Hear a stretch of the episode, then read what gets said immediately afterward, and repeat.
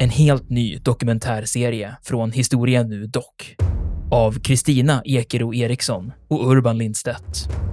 Det här är Vikingen i världen. Vikingarna, de var inte något främmande folk. Sannolikt är det ett slags tempel, ett kulthus helt enkelt. Enligt legenden så är rykiderna skandinaver. Från skeppet och bränslet och slavinnan och hennes herre hade blivit till aska. Du hör dokumentären på historia.nu eller där poddar finns.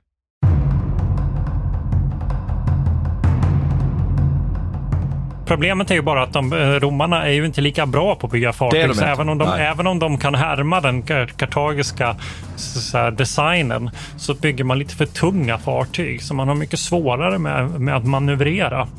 Det får ju till exempel konsekvenser i, här i Drepana. 249 före vår tideräkning. Där försöker man blockera den här eh, staden för att förhindra eh, kartagerna att föra in resurser. Men där får man egentligen hela den romerska flottan sänkt.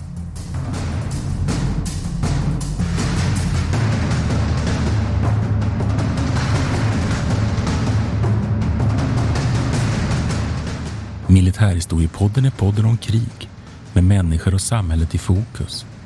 Programledare är Martin Hårdstedt, professor i historia vid Umeå universitet och Peter Bennesved, doktor i idéhistoria. Podden ges ut av förlaget Historiska Media. Stöd gärna MH-podden via vårt swishnummer 123 610 76 68. Märk betalningen med MH-podden.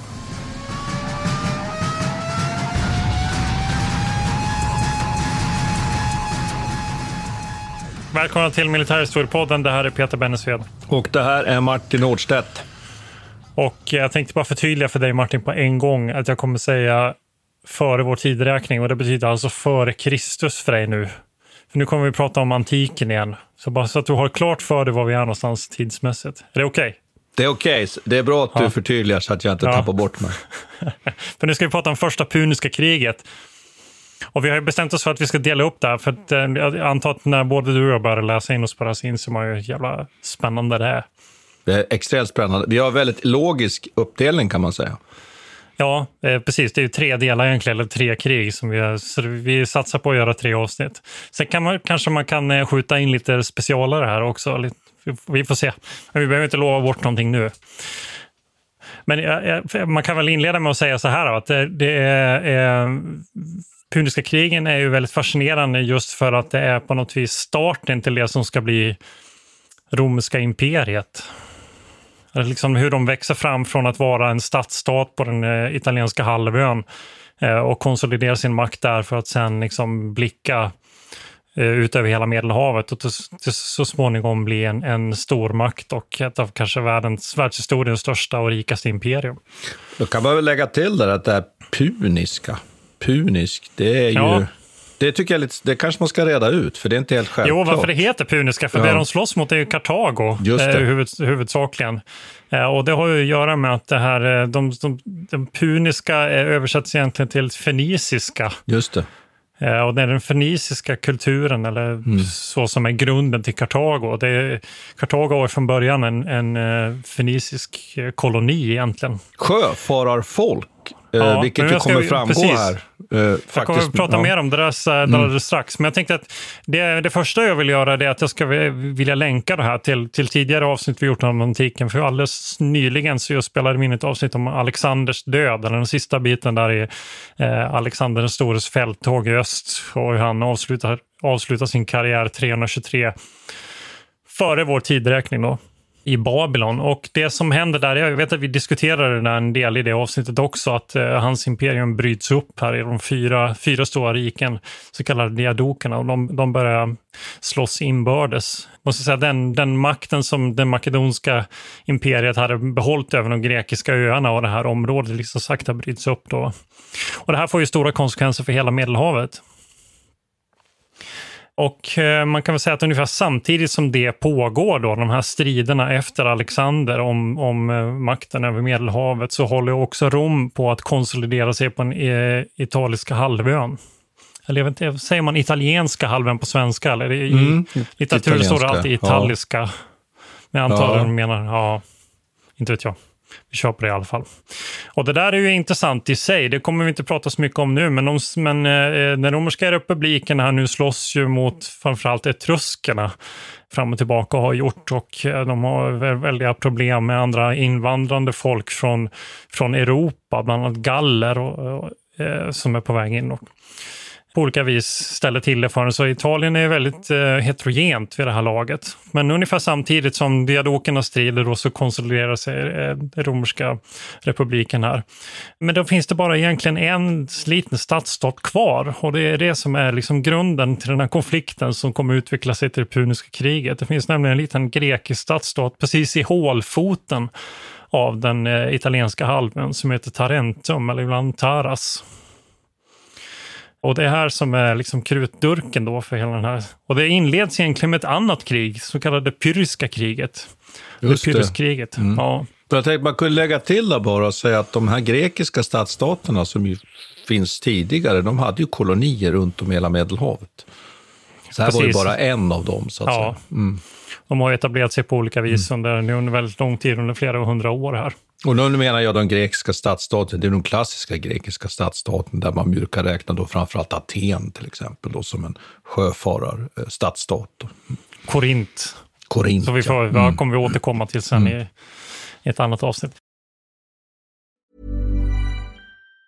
Mom deserves the best, and there's no better place to shop for Mother's Day than Whole Foods Market. They're your destination for unbeatable savings, from premium gifts to show-stopping flowers and irresistible desserts. Start by saving 33% with Prime on all body care and candles. Then get a 15-stem bunch of tulips for just $9.99 each with Prime. Round out Mom's menu with festive rosé, irresistible berry chantilly cake, and more special treats. Come celebrate Mother's Day at Whole Foods Market. Hey, it's Danny Pellegrino from Everything Iconic. Ready to upgrade your style game without blowing your budget? Check out Quince. They've got all the good stuff shirts and polos, activewear, and fine leather goods, all at 50 to 80% less than other high end brands. And the best part? They're all about safe, ethical, and responsible manufacturing. Get that luxury vibe without the luxury price tag. Hit up quince.com slash upgrade for free shipping and 365 day returns on your next order. That's quince.com slash upgrade. Hiring for your small business? If you're not looking for professionals on LinkedIn, you're looking in the wrong place. That's like looking for your car keys in a fish tank.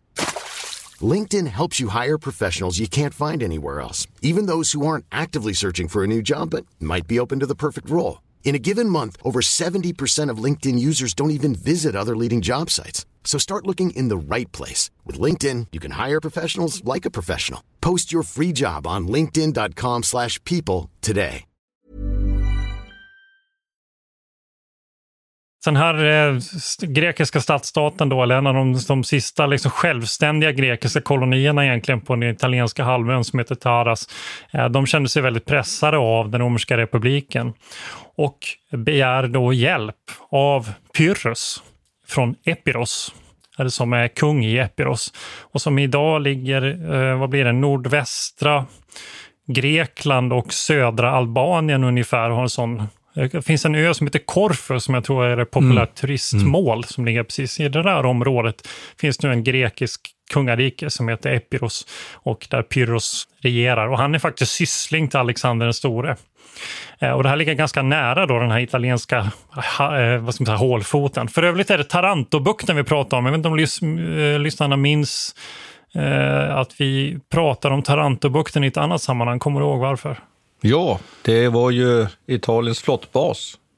Exakt. Traditionellt och framförallt under andra världskriget där ju britterna gjorde ett väldigt framgångsrikt anfall på den italienska flottan. Exakt, så där är vi nu igen. Fast ett par hundra år tidigare. Skulle Ganska man kunna många säga. År tidigare. Ja. ja. Pyrrhus i alla fall svarar på det här och eh, för han ser en möjlighet att, att göra ett liknande fälttåg i väst som Alexander gjorde i öst. Så han vill liksom återta det stora makedonska imperiet igen och han är också en känd härförare och väldigt respekterad i sin samtid.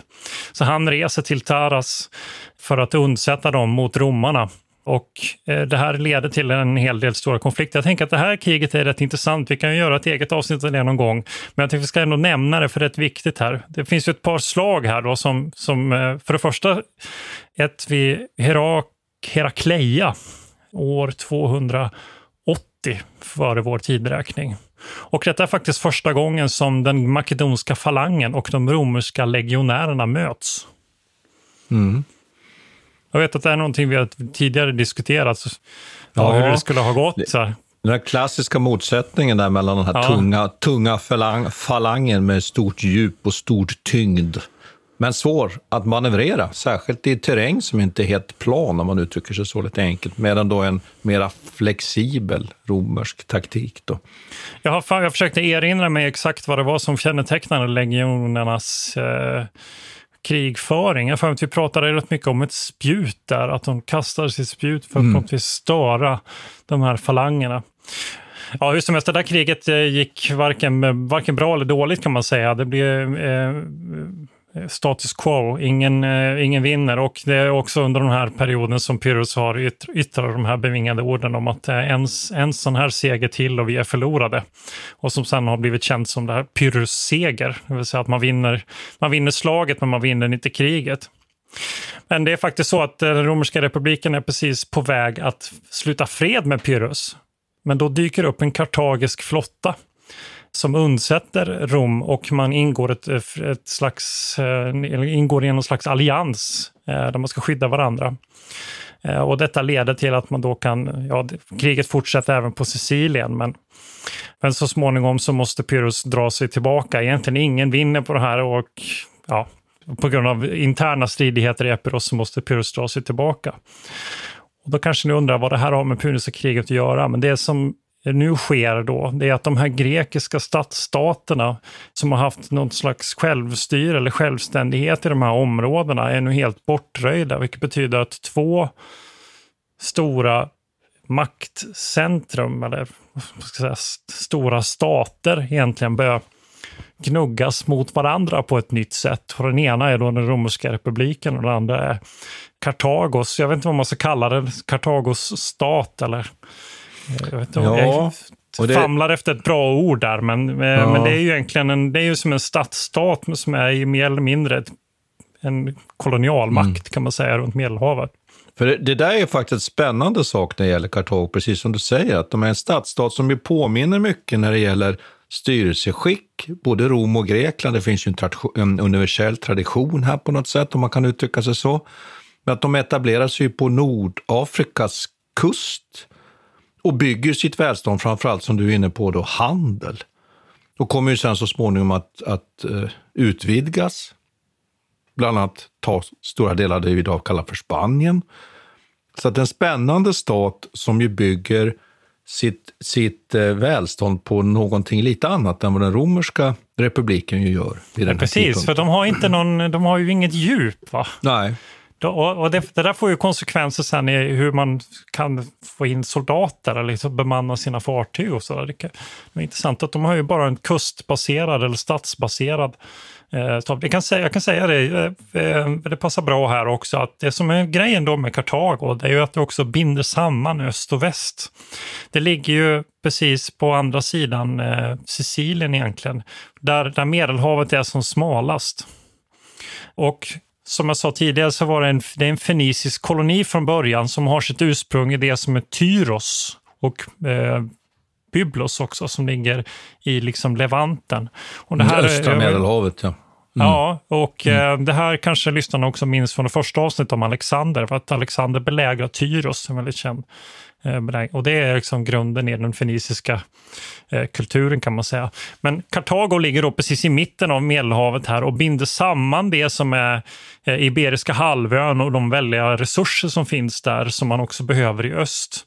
Så de står liksom för den här kontakten här emellan samtidigt som man inte har något egentligen något djup eh, vad det gäller Ja, geografiskt djupt. Nej, precis. Ja. I, I mm. Afrika mm. längs med den eh, nordafrikanska Nej. kusten. Man har liksom inga stora odlingsområden eller så att, eh, att eh, backa, backa upp sin ekonomi med, utan man är helt och hållet handelsbaserad. Det kan man ju lägga till här, det är ju inte, det är inte så att, att Kartago är senare ute än Rom. Det är ju snarare tvärtom. Utan man brukar ju räkna med att, hur man nu sätter de här åren, att Kartago faktiskt kommer till så tidigt som 814 före Kristus då, Peter. Ja, just det. När kan det vara? Precis. Strax Nej, men, före vår tidräkning kanske? Ja, exakt. exakt. Mm. Ja, nej, men det, är, det är liksom den här eh, axeln, man säger, från Tyros till Kartago till det som heter Cartagena. Det, det, Cartagena finns ju fortfarande. Det är ju en, en stad i, i eh, vad blir det, sydöstra Spanien. Ja, så Kartago binder samman detta och är väldigt måna om, de egentligen kontrollerar också de här öarna som ligger väst om den italienska halvön som är Sicilien, Sardinien och Korsika, eh, som är viktiga, viktiga områden. Men det är detta som nu börjar gnuggas mot ett Rom som har precis upptäckt sin förmåga egentligen att motstå de här gamla grekiska krigarövermakten och har blivit liksom en, eh, vad ska man säga, en internationell aktör, för att använda något anakronistiskt språk. Då. Och sen smäller det över Sicilien. Så själva krigsutbrottet här nu i Puniska kriget sker i, i Sicilien. Ja, det handlar ju om, om kampen om Sicilien nu. Det är där vi kommer röra exakt. oss. Ja. Precis, och det, för, och det är just för att Sicilien ligger ju där, där Medelhavet är som smalast. Så kan man kontrollera Sicilien kan man också kontrollera hamnen, handeln mellan öst och väst. Och då finns det en stadsstat kvar här i Sicilien som heter Syrakusa och ett antal italienska, eventuellt legosoldater som gör uppror i Syrakusa. Och när jag läste detta första gången så tänkte jag att det här måste ju vara någon slags false flag, någon sån här romersk false flag operation. För att de här, det sägs då att de här romerska soldaterna, eller italienska soldaterna, inte romerska, att de då har gett sig på en stad som heter Messana och som ligger precis vid Messinasundet här. De ger sig in här slaktar befolkningen mer eller mindre, utropar en självständig stadsstat.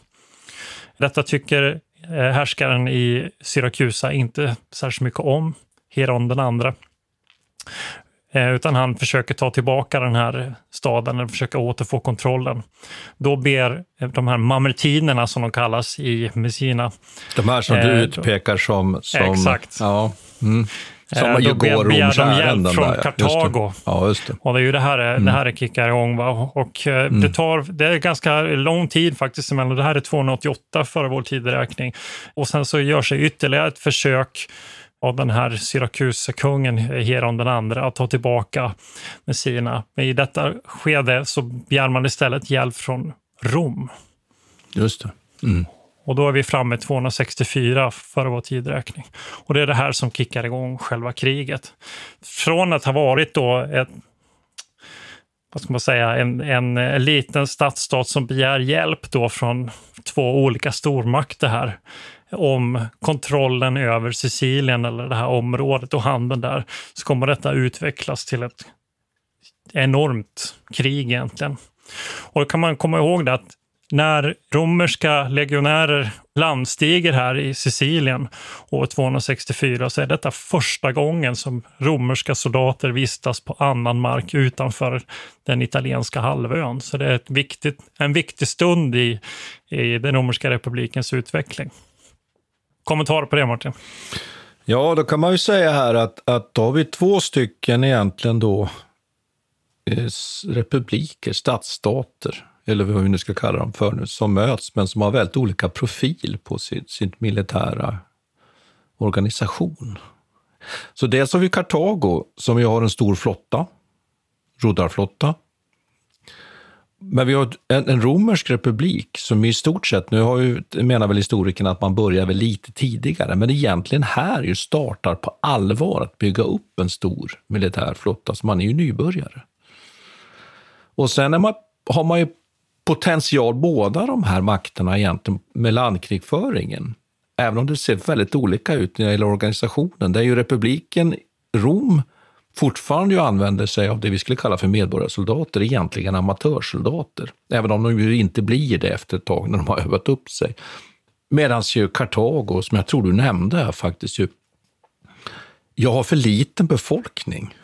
För de har ju inga stora kringland, utan befolkningen är för lite, däremot de har stora resurser. Och man värvar ju helt enkelt en yrkesarmé. Och det spännande tycker jag med den där yrkesarmén är att man inte försöker att utbilda den likadant, på samma, att utföra striden på samma taktiska vis, utan man helt enkelt rekryterar olika grupper som man tillåter helt enkelt strida på sitt sätt men som naturligtvis är professionella soldater.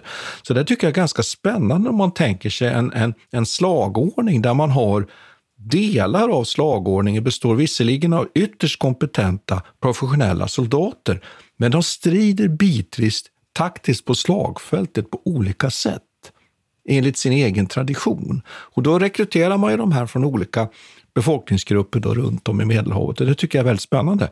Så här har vi två stycken arméer då. Och samtidigt är det ju så då att det här kriget på Sicilien nu som vi kommer till. Det ena är ju att naturligtvis att det är viktigt med en flotta, det förstår ju vem som helst, för att få dit soldater. Så sjökriget blir ju centralt. Men egentligen utkämpas inga större slag under hela första puniska kriget. Utan det är ju som du har varit inne på här redan.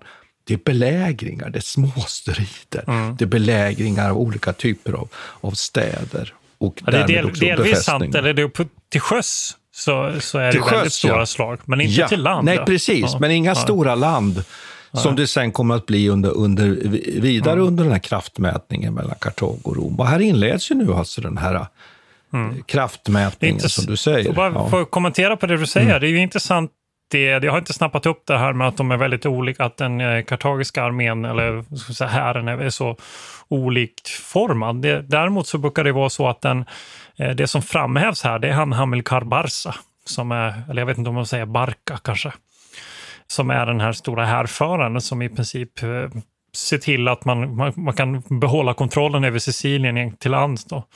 Han brukar hela tiden framhävas som ett, som ett taktiskt geni. Eh, och han är också far till Hannibal som sen i andra puniska kriget ska göra den här berömda, eh, närmast mytologiska eh, omringningen av, av, eh, av Kanae, italienska ja, halvön. Men, mm. eh, så, så, det var ju intressant eh, på ett sätt. Och, och då är det ju frågan också, eller man kan säga att de har ju problem med då att Kartago har problem att dominera till lands men kan hela tiden understödja sina, sina soldater i Sicilien. Medan man har tvärtom i Rom, man har lätt att dominera på land. Man har svårt att understödja dem, sina trupper på Sicilien från sitt håll. Och det finns en historiker, Polybius, eh, som är mer eller mindre den enda stora källan till det här kriget. Som han skrev eh, ungefär hundra år senare, skrev han en bok om detta som är egentligen den, den primära källan. Det är den enda man vet om det. Det finns en annan som jag tror att Livius möjligtvis, men den är nog skriven ännu senare tror jag. Men han eh, framhäver just det, att man kan också komma ihåg det att allt vi vet om det här kriget är väldigt format av just de här författarna. Och Polybius för fram det här och vill hela tiden understryka de skillnader mellan det romerska och eh, kartagiska, kartagiska. De har två helt olika sätt att se på militärens roll. Och bland annat han som har lanserat den här tesen då om att det är just värnpliktsarméerna kontra legosoldaterna som i slutändan kommer leda till det avgörandet under hela om det sammantagna puniska krigen. Så jag vet inte riktigt om det stämmer. Det finns, moderna historiker har ju tolkat det här på lite olika vis. Det har man gjort. Att, ja. och, och, och, sen kan man väl också tillägga här att det, det, det är fascinerande också med den här kartagiska armén att de har dessutom ett, ett stort kavalleri faktiskt, som inte är helt vanligt vid den här tiden. Och det är dessutom så att de har ju till och med en elefantstyrka och de man då använder sig av de här lite mindre afrikanska skogselefanterna. Till skillnad då från de här lite större. Så det finns lite såna här saker som är spännande. Men det där tror jag kommer ha större betydelse när vi ska förklara och förstå det andra puniska ja, kriget. If you thought the only way to get a more defined jawline with natural looking results was through surgery, think again. Juvederm Volux XC is a non-surgical injectable gel filler that improves moderate to severe loss of jawline definition and can help you achieve natural looking results with little downtime. Even better, this improved definition lasts up to one year with optimal treatment. No maintenance required. Improve jawline definition for a smooth, sculpted look with Juvederm Volux XC. For important safety information and to find a licensed specialist, visit juvederm.com. That's J U V E D E R M.com. Not for people with severe allergic reactions, allergies to lidocaine, or the proteins used in Juvederm. Common side effects include injection site redness, swelling, pain, tenderness, firmness, lumps, bumps, bruising, discoloration, or itching. There's a risk of unintentional injection into a blood vessel, which can cause vision abnormalities, blindness, stroke, temporary scabs, or scarring. Talk to a licensed specialist to find out if it's right for you. Everyone knows therapy is great for solving problems But getting therapy has its own problems too, like finding the right therapist, fitting into their schedule, and of course, the cost. Well, BetterHelp can solve those problems. It's totally online and built around your schedule. It's surprisingly affordable too. Connect with a credentialed therapist by phone, video, or online chat, all from the comfort of your home. Visit betterhelp.com to learn more and save 10% on your first month.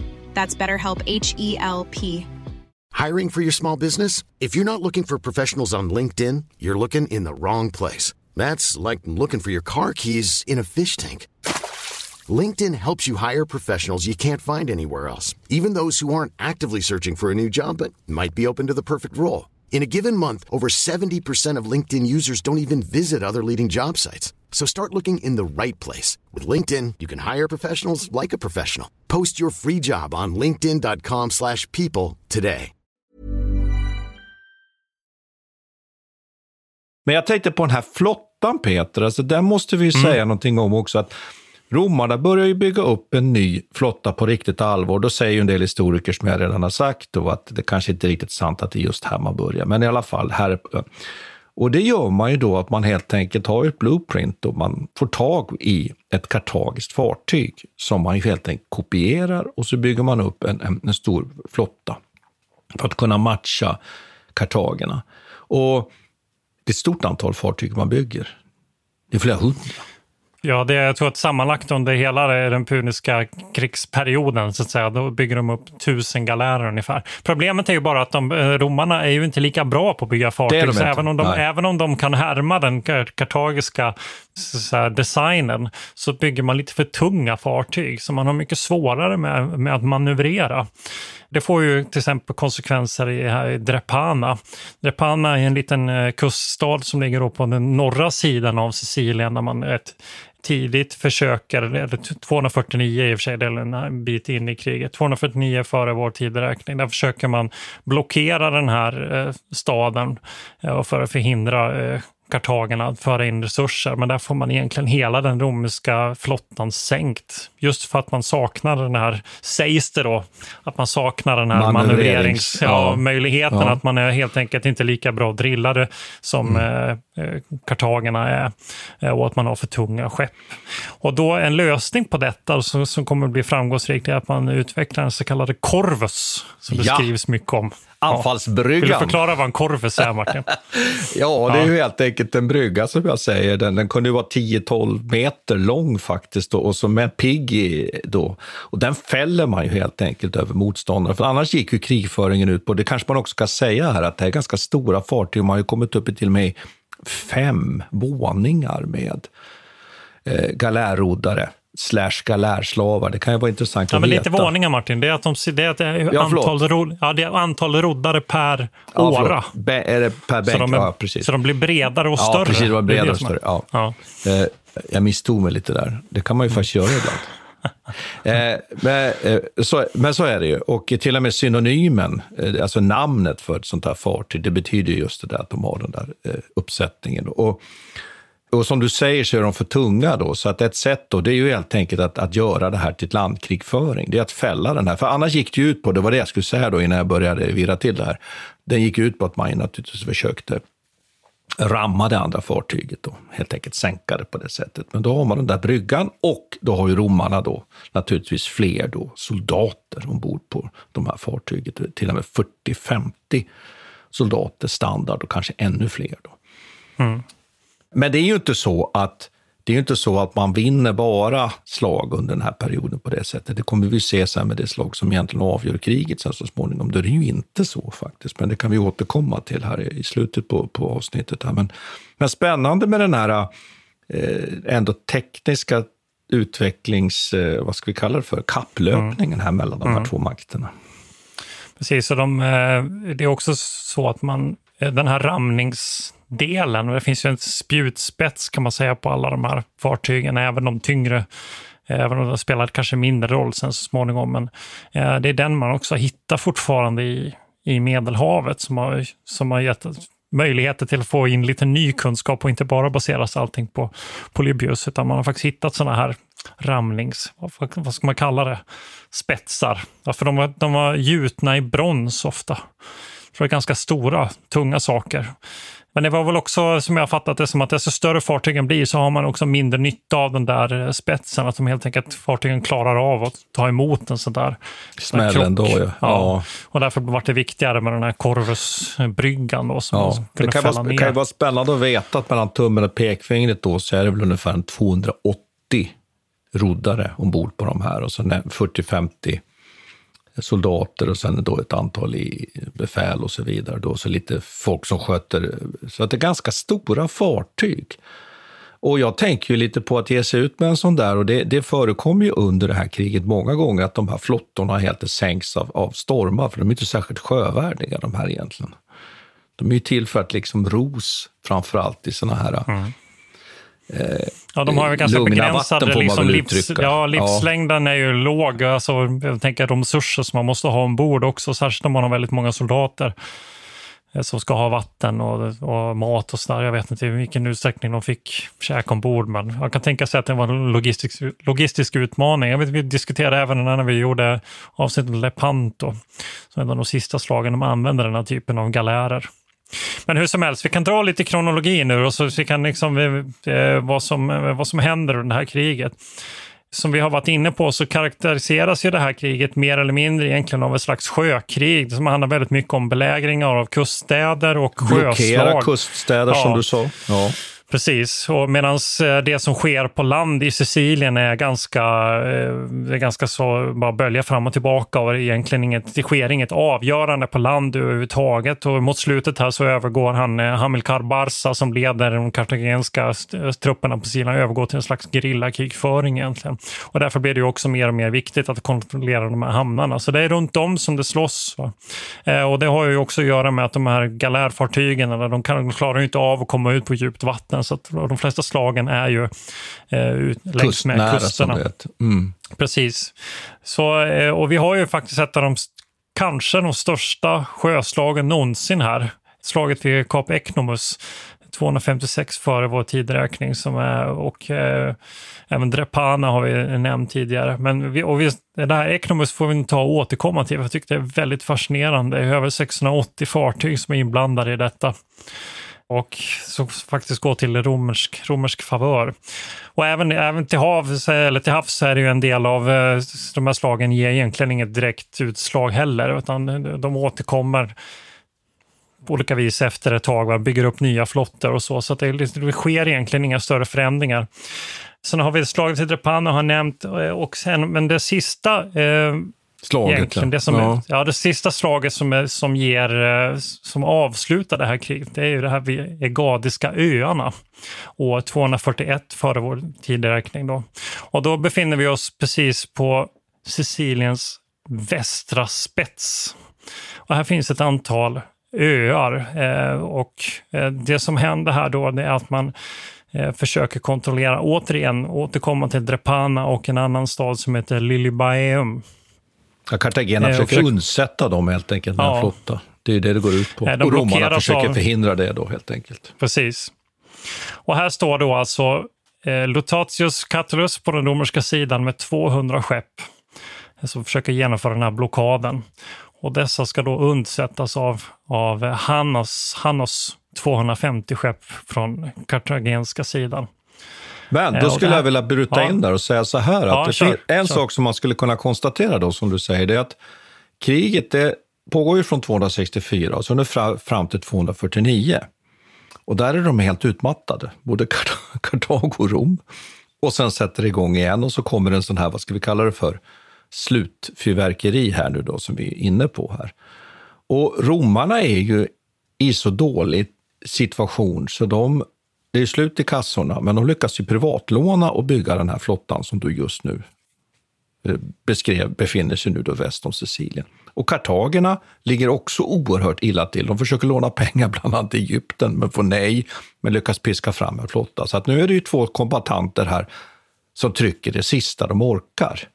Så därför är det väldigt betydelsefullt för kartagerna att de naturligtvis då hinner lyckas sopa undan romska flottan och undsätta för att kunna de här städerna som är, i blockad och, eh, fortsätta kriget på Sicilien. Och lika viktigt för romarna då tvärtom, att stoppa det här. Då. Så det är liksom utgångsläget här. Och då ska jag bara lägga till en sak till, att, som vi har varit inne på, att en del av de här slagen, då, det är flera slag, sjöslag, de vinner romarna därför att de ju helt enkelt då använder den här korvus. Men en del slag an, använder de inte den. Och det här slaget är ju så intressant därför att här blir det ju en sak som blir helt avgörande. Ju. Och det är ju att du, som du säger, att kartagerna kommer ju från väst. De har vinden i ryggen. Men de har med sig allt som man behöver för att ta sig från Afrika. De är alltså ganska tunga fartygen, eller hur?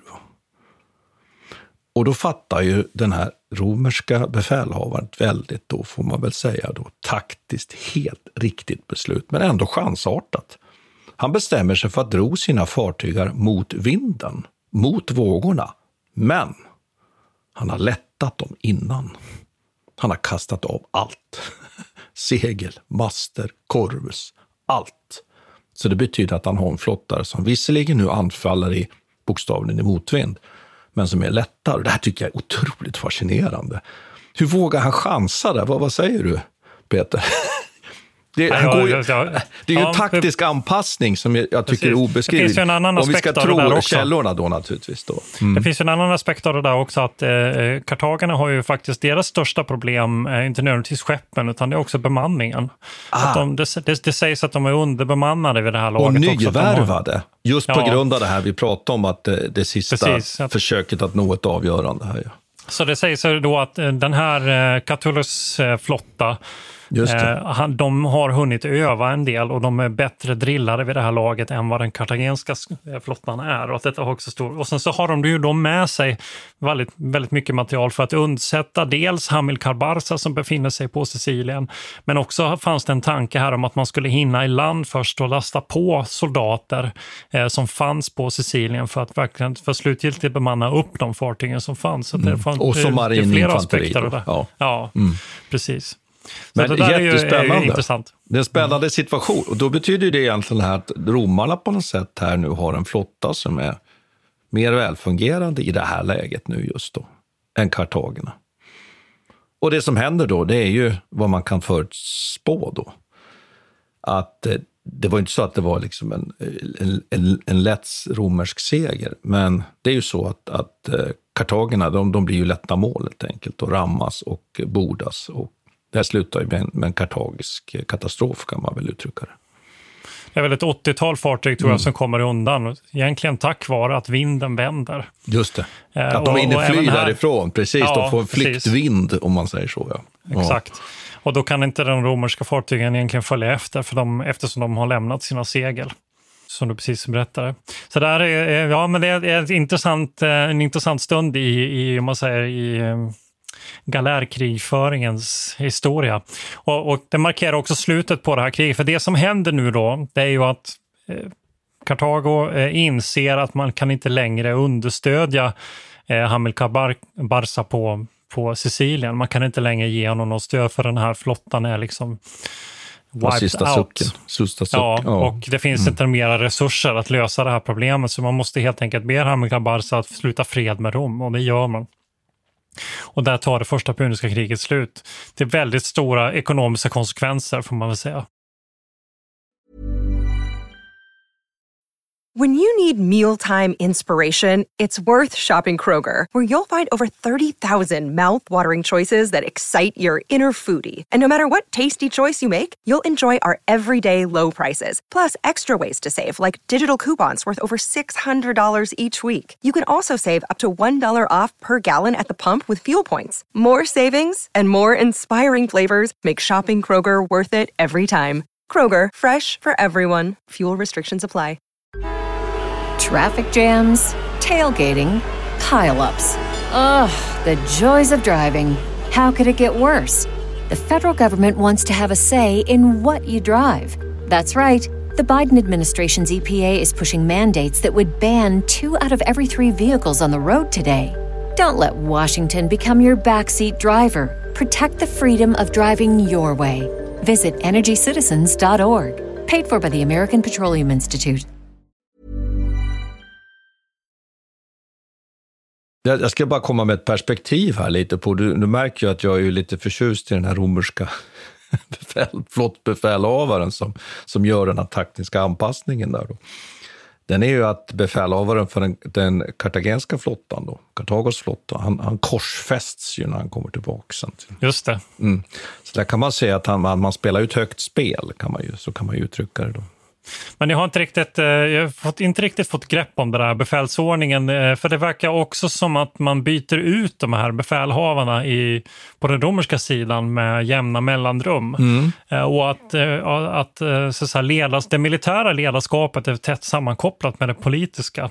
Medan man har en annan ordning i Kartago där, där i princip politikerna utser befälhavare som, som ska sköta den delen av dem och som också får betala dyrt när de kommer tillbaka. Och det där fick mig att fundera fundera lite. Det var också intressant att eh, man har ju en inställning på den romerska sidan att okej, okay, vi kanske inte vinner slagen, men vi vinner krigen. Det är ju någonting som är rätt så talande för hela den romerska historien sen, att man hela tiden, ja, det, det blir nederlag på olika sätt, men man ser alltid till att komma ut med the upper hand. Och jag undrar hur, i vilken mån det puniska krigen egentligen fostrade den och även Pyrrhuskrigen som är innan här, att man faktiskt inte är man van vid i den romerska republiken att förlora lite då och då. Och är mm. detta en fördel för mm. dem? Funderar jag på. Det Förstår du skillnaden? Sport, eller? För ja. vi har ju varit nog lite slarviga här och sliriga egentligen lite här. Därför att det är ju så här att Romer, Rom är ju, att, är ju en republik från 500-talet. Det är viktigt att komma ihåg. Man har ju inte någon kung, det går ju inte arv. Utan precis som du säger, att man utser ju konsuler. Och när vi kommer sen till, till andra puniska kriget, då gör man till och med så att man utser två. Den ena får en armé och den andra får en annan armé. Medan man ju i det kartagiska sidan, där är det ju på ett helt annat sätt. Det är ett helt annat styrelseskick. Det är viktigt att komma ihåg. Då. Där man, ju då liksom, eh, man, man säger att de här ledarna är mer ärver sin, sin ställning. På, det är ju ett helt annat sätt. Och det här tror jag är viktigt. Jag tror att du har någonting, det där tror jag ju, är du en av förklaringarna som historikerna brukar komma med också, varför Rom, den romerska republiken, som ju sen ärvs ju sen när det blir kejsardöme, men har den här enorma uthålligheten också. Att man har liksom ett system och man som du säger på något märkligt sätt räknar med att det går lite upp och ner, men i slutändan. Och sen också det här att man har då de här, vi kallar det ju för värnplikt, det är kanske också lite slarvigt, men man har alltså medborgarsoldaterna. Och att man har liksom på något sätt en, en stor resurs i befolkningen i sig det har ju inte Kartago alls, som vi varit inne på. Och de här yrkesarméerna, professionella arméerna som Kartago har, är ju också en fara. För får de inte betalt, upplever de inte att de får, dem, får, får det de vill ha, får möjligheter att plundra och så vidare, ja då gör de ju myteri. Och det är ett stort problem att man, man får med jämna mellanrum bekämpa en delar av den här kartagenska armén och helt enkelt slå ner uppror och myterier ibland inom den. Så det, Precis, det är också vi ska återkomma om det. Det ja. finns ju lite olika teorier om det där eh, som vi kan ta i nästa avsnitt. Mm. Men en annan intressant liknelse som jag skulle också vilja göra det är ju det här historien om Sparta eh, och, och krigen mot Aten som har lite, lite liknande karaktär. Ja, du tänker de peloponnesiska inbördeskrigen ja, om man uttrycker precis, så i den grekiska. Krigen. Väldigt fel att säga egentligen inbördeskrig, men, men vi uppfattar det så i den grekiska eh, världen. Ja. Mm. Ja, nej, men för det har lite liknande karaktär i det att, eh, att, att Aten är vid det här laget en stor handelsstad och har väldigt stora ekonomiska resurser, vana vid vid eh, att hantera flottstyrkor medan spartanerna är skickliga krigare på land och saknade den, den möjligheten. Men efter, allt eftersom det peloponnesiska kriget utvecklar sig så, så förstår man att man också måste dominera till havs. Och det är ju till, slut det som också fäller avgörandet för, för, för Sparta sen, att de faktiskt vinner det där kriget i slutändan. De har ju också, är också skickliga på att utnyttja den här lite mer flexibla typen av krigföring mot slutet där, precis som precis som med de romerska legionärerna, att man kan störa åt sidorna, kasta spjut, ha lättare infanteri och sådana saker. Eh, så därför jag tycker det finns många intressanta paralleller, men ja, och jag antar att eh, den romerska eh, intellektuella eliten lär väl ha läst Thukydides för det här laget och välinformerad mm. om... Men jag om, tycker att en generell ja. sak som man kan ju lära sig här, tycker jag, mm. vi, vi, gör, vi gör ju avsnitt om i alla möjliga tider och olika, det, det är att det är hela tiden en generell fråga när det gäller krigföring, att det här med teknikutveckling kontra ledarskap kan man väl säga då, eller socioledarskap, taktik om man skulle uttrycka det så. Hela tiden samverkar ju det här på ett väldigt intressant sätt. Och det tycker jag ju med den här diskussionen vi har haft här med Corvus kontra. Plötsligt är det en som är, förefaller ju vara helt överlägsen Kartago till sjöss. Ah, det slutar med att det faktiskt är det romer, romerska riket som producerar den flottan som levererar faktiskt ett avgörande sjöslag och som får ju stor, stor betydelse för, för världshistorien får man väl ändå säga här utan att dra för stora växlar. Precis, och jag tror att vi stannar där och så återkommer vi till de puniska krigen senare. Så två puniska krig till eh, har, har lyssnarna att eh, förvänta sig. Tack ska vi ha Peter. Tack ska vi ha. Vi tackar Peter Bennesved och Martin Hårdstedt. Kontakta gärna Militärhistoriepodden via mejl på militarhistoriepodden historia.nu. Peter och Martin vill gärna få in synpunkter och förslag till programidéer.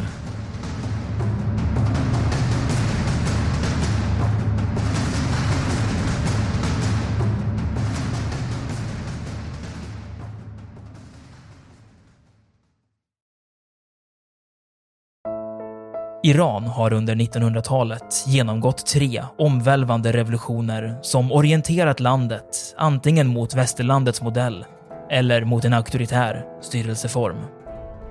Idag pågår en social revolution i landet som vänder sig mot det islamistiska styret och vars anhängare har Europa och väst som förebilder. I en viktig bok ger idéhistorikern Mohammad Faslashemi en djupare förståelse för dagens dramatiska händelseutveckling. Iran mellan tre revolutioner är utgiven av förlaget Historiska Media. Beställ den fysiska boken på förlagets hemsida historiskamedia.se eller köp den i en bokhandel nära dig.